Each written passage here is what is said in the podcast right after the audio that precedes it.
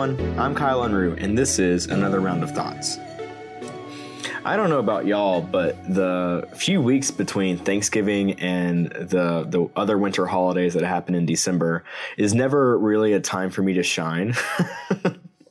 I uh, I say that because I'm recording not on my usual schedule. I'm recording this on a Saturday morning. What I usually like to do is like to record during the week and then have everything ready by the weekend so that I can run all my errands. But the period of time between Thanksgiving and, well, admittedly, Christmas for my family is the time whenever you have to go shopping and you have to fight the crowds. And I went to Target this week and I had to go to three different Targets to try to find the one gift that I wanted. And so it's just one of those times where I realized, oh my gosh, I'm really bad at shopping. So I hope if you guys are out there braving the crowds trying to get gifts for, you know, the people that you love, do your best. Amazon exists. In fact, I've kind of decided that the rest of my shopping this year is going to be on Amazon. But that's not necessarily why I want to tell you guys this week's episode is not about Amazon or shopping or holidays or anything like that. It's just if I seem scattered today, that's probably why. And also the fact that uh, I had a pre drink before I started this episode. So we're on number two going strong kind of get me going from the holiday crowds and shopping. So that's what's going on. Today, the drink is actually a cocktail, which I am not keeping score, but I think this might be the first episode that I've actually made a cocktail and not done either chamomile tea or a white claw. I guess I did a gin and tonic last week, so I guess that counts. But yeah, so this week I'm doing my twist on a screwdriver because it's Saturday morning and you can't have a lot of drinks and be an okay human that early in the morning. So there, you're limited to either mimosas or you're limited to screwdrivers or maybe tequila sunrise, but I didn't have any tequila. So we're just doing a screwdriver, which is just vodka and orange juice, but I did a, a splash of peach in there as well. It's a really refreshing drink and it's not too crazy to get started. So let's just run with it and see where it takes us. This week's episode, I want to dive into a topic that I admittedly am not an expert in. Maybe you could say that about every other episode so far, but this one is definitely for sure. We're going to talk about football. Never in my life have I ever played football competitively. Not in high school, not in college. I'm not built for it. I did marching band. So I watched football and I supported football in halftime whenever everyone goes to get snacks and doesn't pay attention. So I've been on the football field, but not for the football reasons. And kind of my motivation for doing this episode is you know, the regular season of football has ended, and it's likely that either throughout the regular season or over the upcoming holidays, you're going to be stuck watching, well, or enjoy being stuck watching a football game with family or friends at someone's house, at a bar or something. And it's a four hour ordeal, so you might as well be informed on what's going on and not so much learning the rules and going into that. I'm not going to talk about that today, but more so like before the football game and after the football game, there's so much commentary and there's so much, I guess, opinions and numbers. And I think this team is going to do this, or it's been this many years since this has happened. These types of commentaries that happen before and after football games that it's easy to either tune it out, but also it's like some of this has got to be absolute crap, right? I mean, we have these people that are sitting in suits on ESPN just talking at us for 45 minutes before a game about how the last time these two teams met, it was 1932 and the, the last blizzard had just happened. And, you know, the last time a hurricane came through is the last time that these teams both scored 28 points. And so that means that team A is going to beat team B. And we discuss that and discuss it for like an ungodly amount of time. And it just makes me roll my eyes. And so part of this is I wanted to do an episode where I look at all the different ways that we come up with predictive models to say, will this team win a football game? And which ones can you actually trust and implement so that if you are stuck with your family or your friends watching a football game, you can know exactly what to talk about and know you know, maybe you got a leg up on deciding which team is going to win. Before we dive into the data, I do want to spend a little bit more time just to build appreciation for some of the things football commentators say. I found this really cool article from the Daily Beast, which I think is a, a decent news source. Maybe you guys have an opinion on it. That'd be cool to hear. And it's an article just about the NFL's top five stupidest things football commentators say. And this gave me a really, really good chuckle. And it's certain things like, you know, defense wins games. Games are decided by turnovers. Chemistry is important. You have to do well on third downs. And these are all things that people have said over the air, live on TV, without any data to support it. And I think the one that pisses me off the most is one that I started hearing around the time that the college football playoff started, which I think was like 2014, 2015, maybe. I can't remember the first year of the, the college football playoff, but they were coming down. The, the idea is we have all these teams that are doing really well, and we have to decide four teams that make it into this college football playoff. So they come up with all these different metrics, uh, strength of schedule. They look at the record, so win loss record, but then, and I guess, okay, those are perhaps relevant. You know, you want a team that wins, you want a team that has a hard schedule and wins. I get that. But the one that I heard them talking about is particularly with justifying why I think it was Oregon and Ohio State. That was the, the final that year. And I think Oregon won. They use this term, the eye test the eye test, EYE test. Basically, it was a fancy word for my goddamn opinion is what it really is. That's all that it is, is saying, I think this team looks better playing football than the other team. Therefore, this team is going to win. And there are these commentators that are getting paid maybe seven figures in salary to go out there and say, this is, I think this team looks better when they play football. My God. And we're trying to engage with this from our couches and try to you know use this commentary as information i mean in its purest sense that's what commentary should be we hire these people because they should be experts right? And they're using things such as eye test which is just this is my trained eye on what i think good football looks like. And who knows if they're right or they're wrong? I mean there's no real statistics going behind these claims. I mean when you say chemistry is important or you say you have to do well on third downs what do you mean by that? Have you looked at a data set to say these are the games that have won and these are the teams that have won that did well on third downs. Is there correlation there? Then I might believe it. But what we get on TV is this dumbed down version of point estimates that don't really mean anything. And so we sit around and we just kind of watch the talking heads on TV, not really engaging with who we're sitting with, just like watching them talk about their opinions and their quote eye test for about 45 minutes before kickoff starts. And I just cannot stand it. Okay, so I'm going to back up a little bit. so I'm I'm not going to keep railing on the commentators just just a minute. So this is not a an attack on football. I love watching football. I watch football with my dad whenever I go home for holidays. It's really fun. I don't mind watching football. It's just the quality of the commentary is just what's really poor. So that's really my takeaway. All the ranting aside, that's my takeaway. And I think a really interesting example of this commentary that maybe you can appreciate from a rolling of the eyes perspective is college game day, which is for NCAA football every week. They kind of pick a high profile game, whether it's like two ranked teams or maybe it's like a rivalry. And all the commentators travel to that game and, you know, hours before kickoff. Sometimes even people camp out overnight for this. They'll wait to watch a three hour pregame show before kickoff happens. And there's one commentator who's really famous. His name is Lee Corso. He's been doing this since 1996. He's been doing this.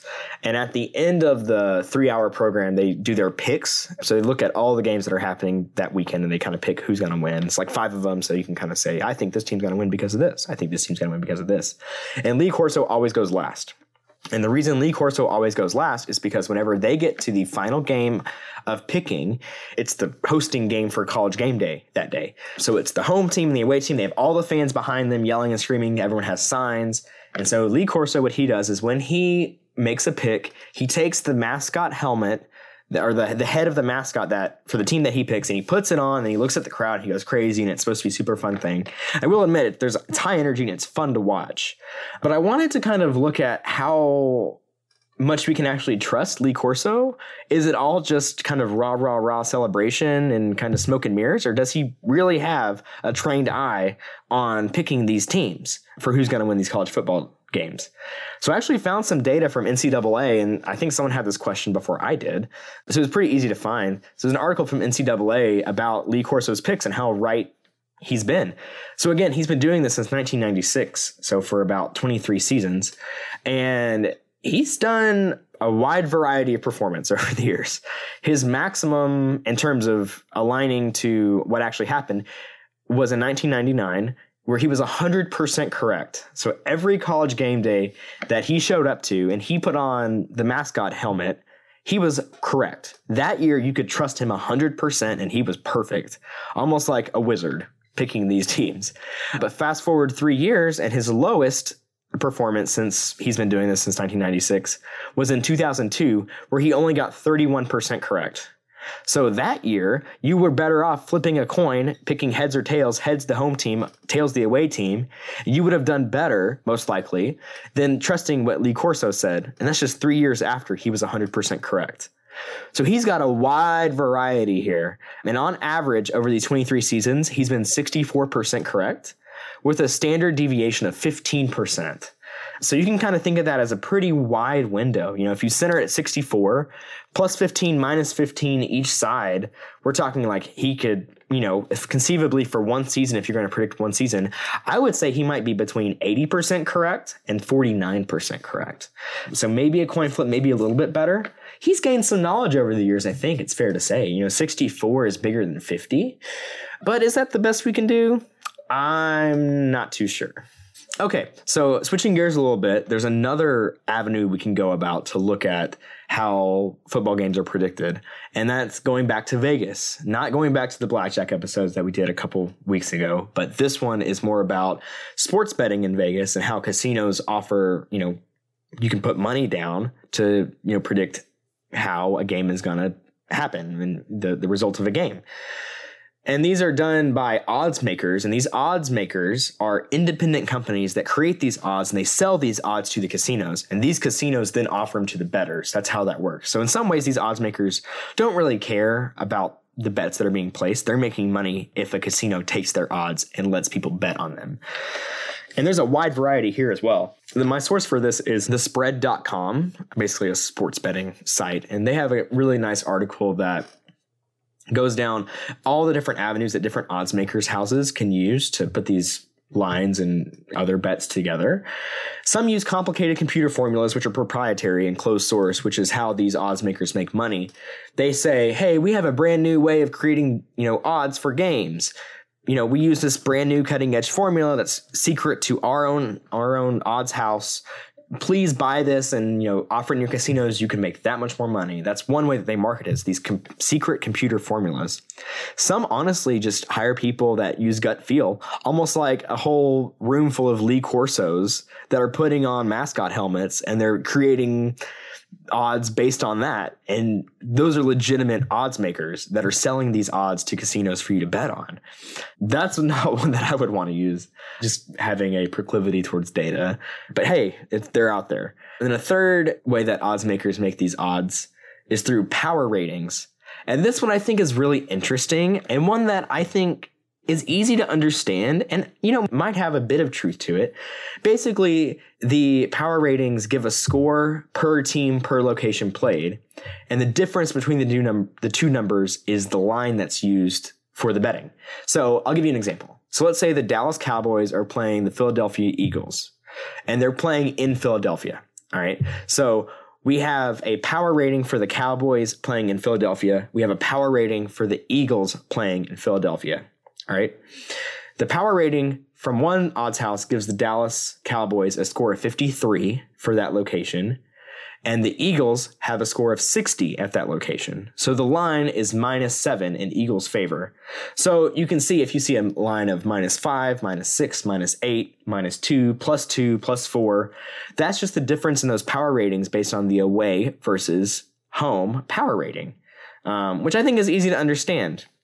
But even if this is easy to understand conceptually, how they come up with these power ratings is also a trade secret. So I really couldn't find a website that said, hey, here's this open source power rating method that's used by XYZ odds maker to compare this against. So again, this is just these odds makers are trying to stay in business, so they have these trade secrets that they want to keep. And so you're not really going to figure out how they compute these, in some way, it's not any better than the commentators. Whenever you listen to the commentators on TV, you're trusting their expertise. In a similar way, whenever you look at odds and you place a bet through these odds makers, you're trusting their expertise. You just don't necessarily see it in the same transparent way because it's not on your TV screen. So it seems that we have a wide variety of, quote, tribal logic, which is inconclusive, and a lot of secrets, which is in some ways not cheating, but it doesn't feel transparent either. So my question is, how can we, you know, the common people that are watching football over the holidays with our family and friends, figure out who's going to win football games? How can we figure out which stats are important? And how do we analyze this in a way that we can understand what's going to happen? So at this point, I wanted to take a stab at this myself. And my idea was to use the wealth of data we have for previous seasons. I mean, football's been around for decades.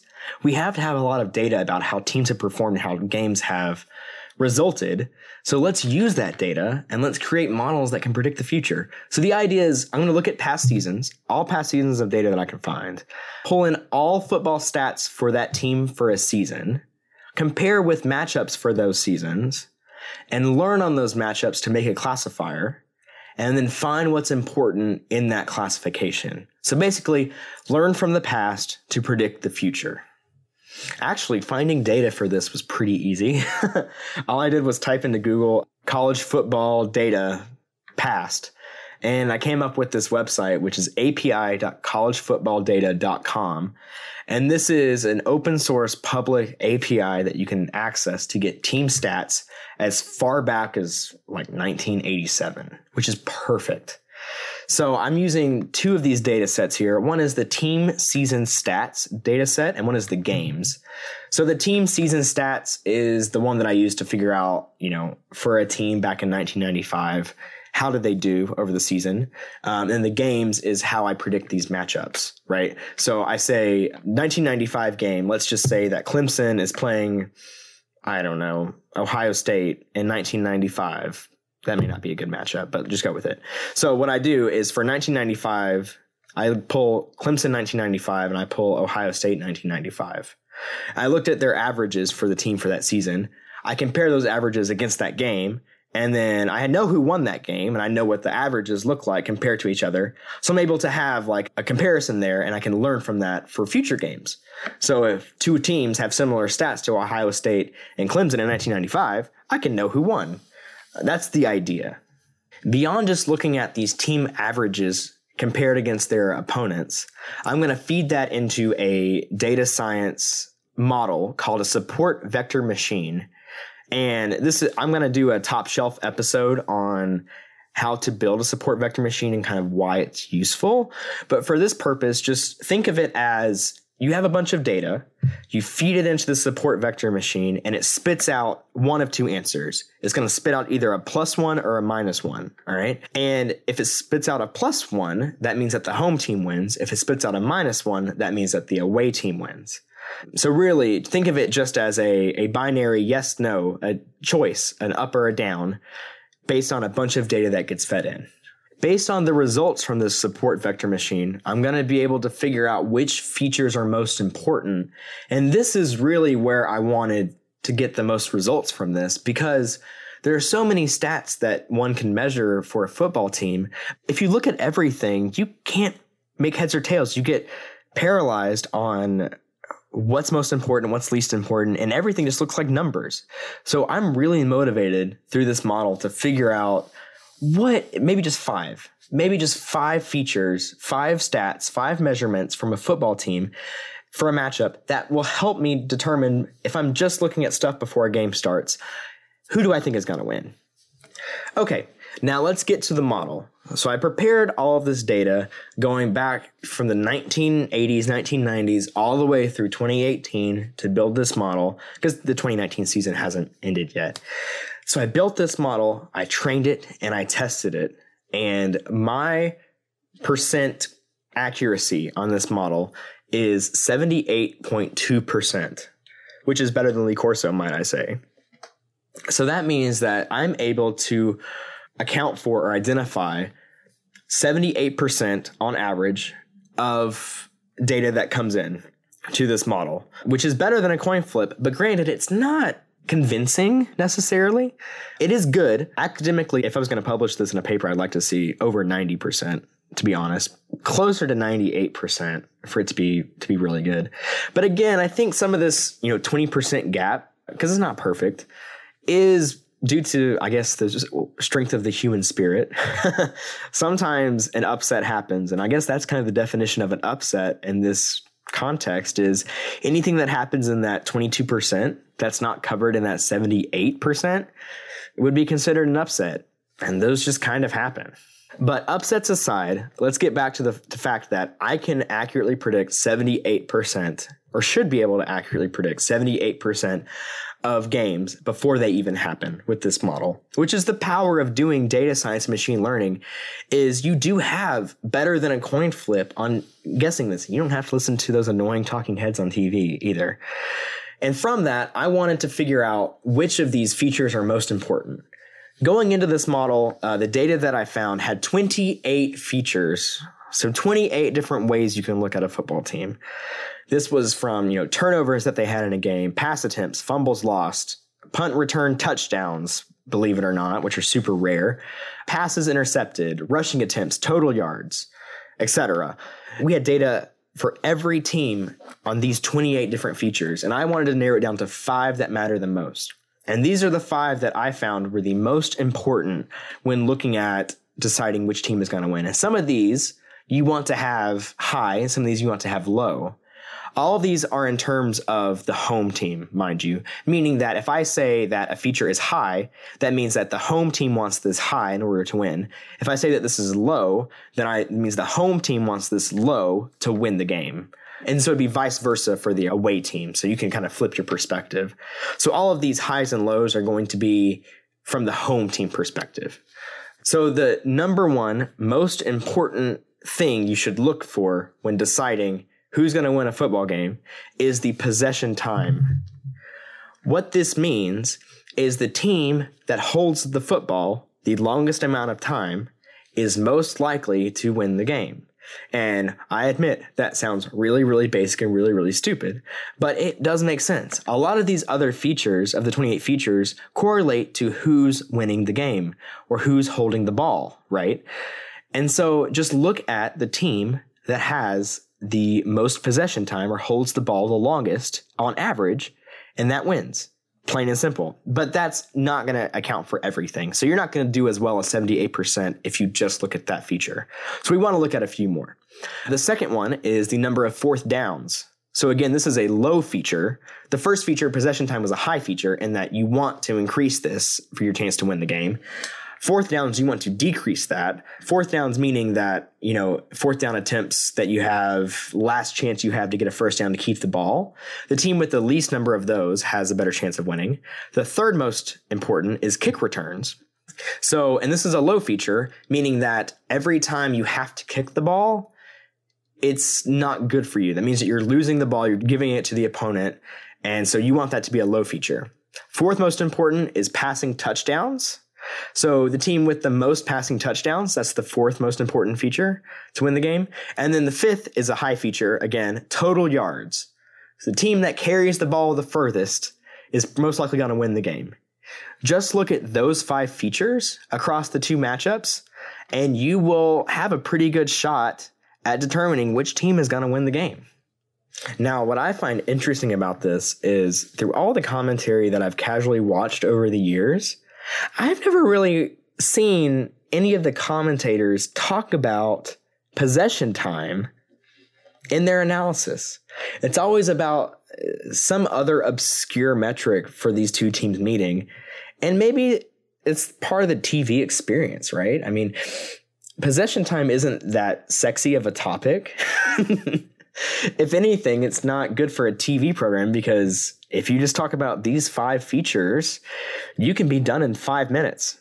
And they're trying to fill an hour long gap. So I can kind of see why they don't focus on this, but it just further makes me frustrated with the current state of football commentary because now I just know that when they're not talking about these top five things that my model predicts, it seems like they're just kind of wasting your time. It's fine for background noise, but if they're not talking about any of these five things, then I don't think they're hitting the nail on the head or they're just beating around the bush.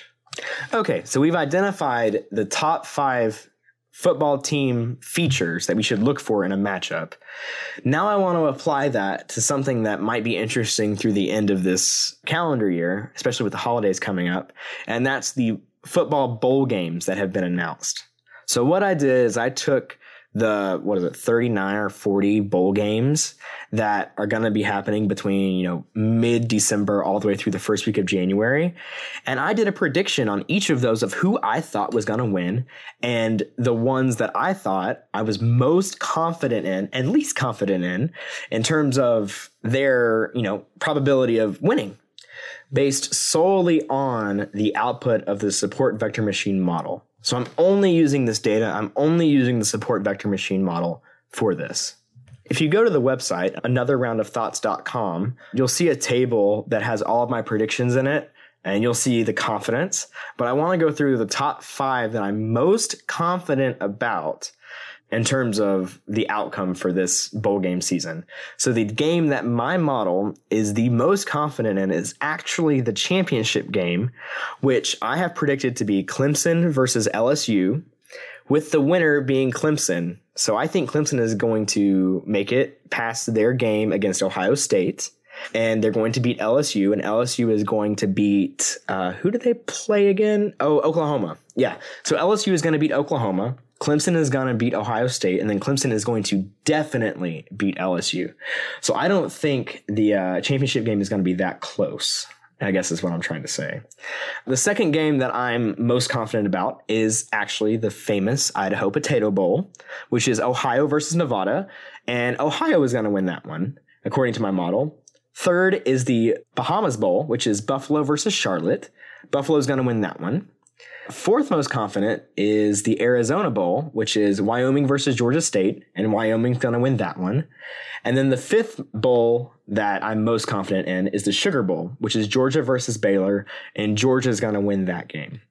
So those are the top five. I guess if you're sports betting, I bet on those that way, maybe. But again, do what you want. Don't come with pitchforks if you end up losing some money on that one.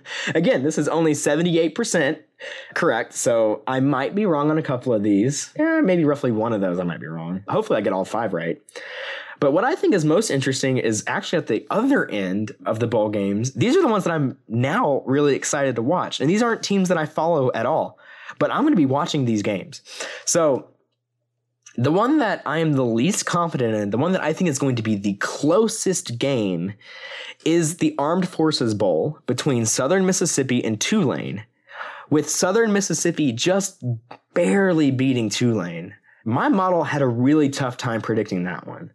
The mass, the matchups and the averages with these two teams for 2019 has been a lot of push and pull. That's going to be a really good game to watch. And if bowl games are about having a nail biting, really entertaining game, please tune in to the Southern Mississippi Tulane game. I think it's going to be awesome. The other one that I think is going to be really interesting is the Quick Lane Bowl between Pittsburgh and Eastern Michigan, with Pittsburgh winning that one. So those two are, I'm going to be tuning in because my model is kind of a, it doesn't know. My model does not know how to pick those two games. Those teams are really evenly matched. I think it's going to be super interesting to watch. All right, everyone, thanks for tuning in. So I want to close you out with a few quick shots. Again, these quick shots are just quick takeaways, and the quick shots for today are the top five features. Just a reminder on the top five features so that if people ask, Oh, I don't think this is important for football, you can say, No, these are what's most important for football possession time, fourth downs, kick returns, passing touchdowns, and total yards. All right, that's all I got for you guys. Uh, finish your drinks. The next round's on me.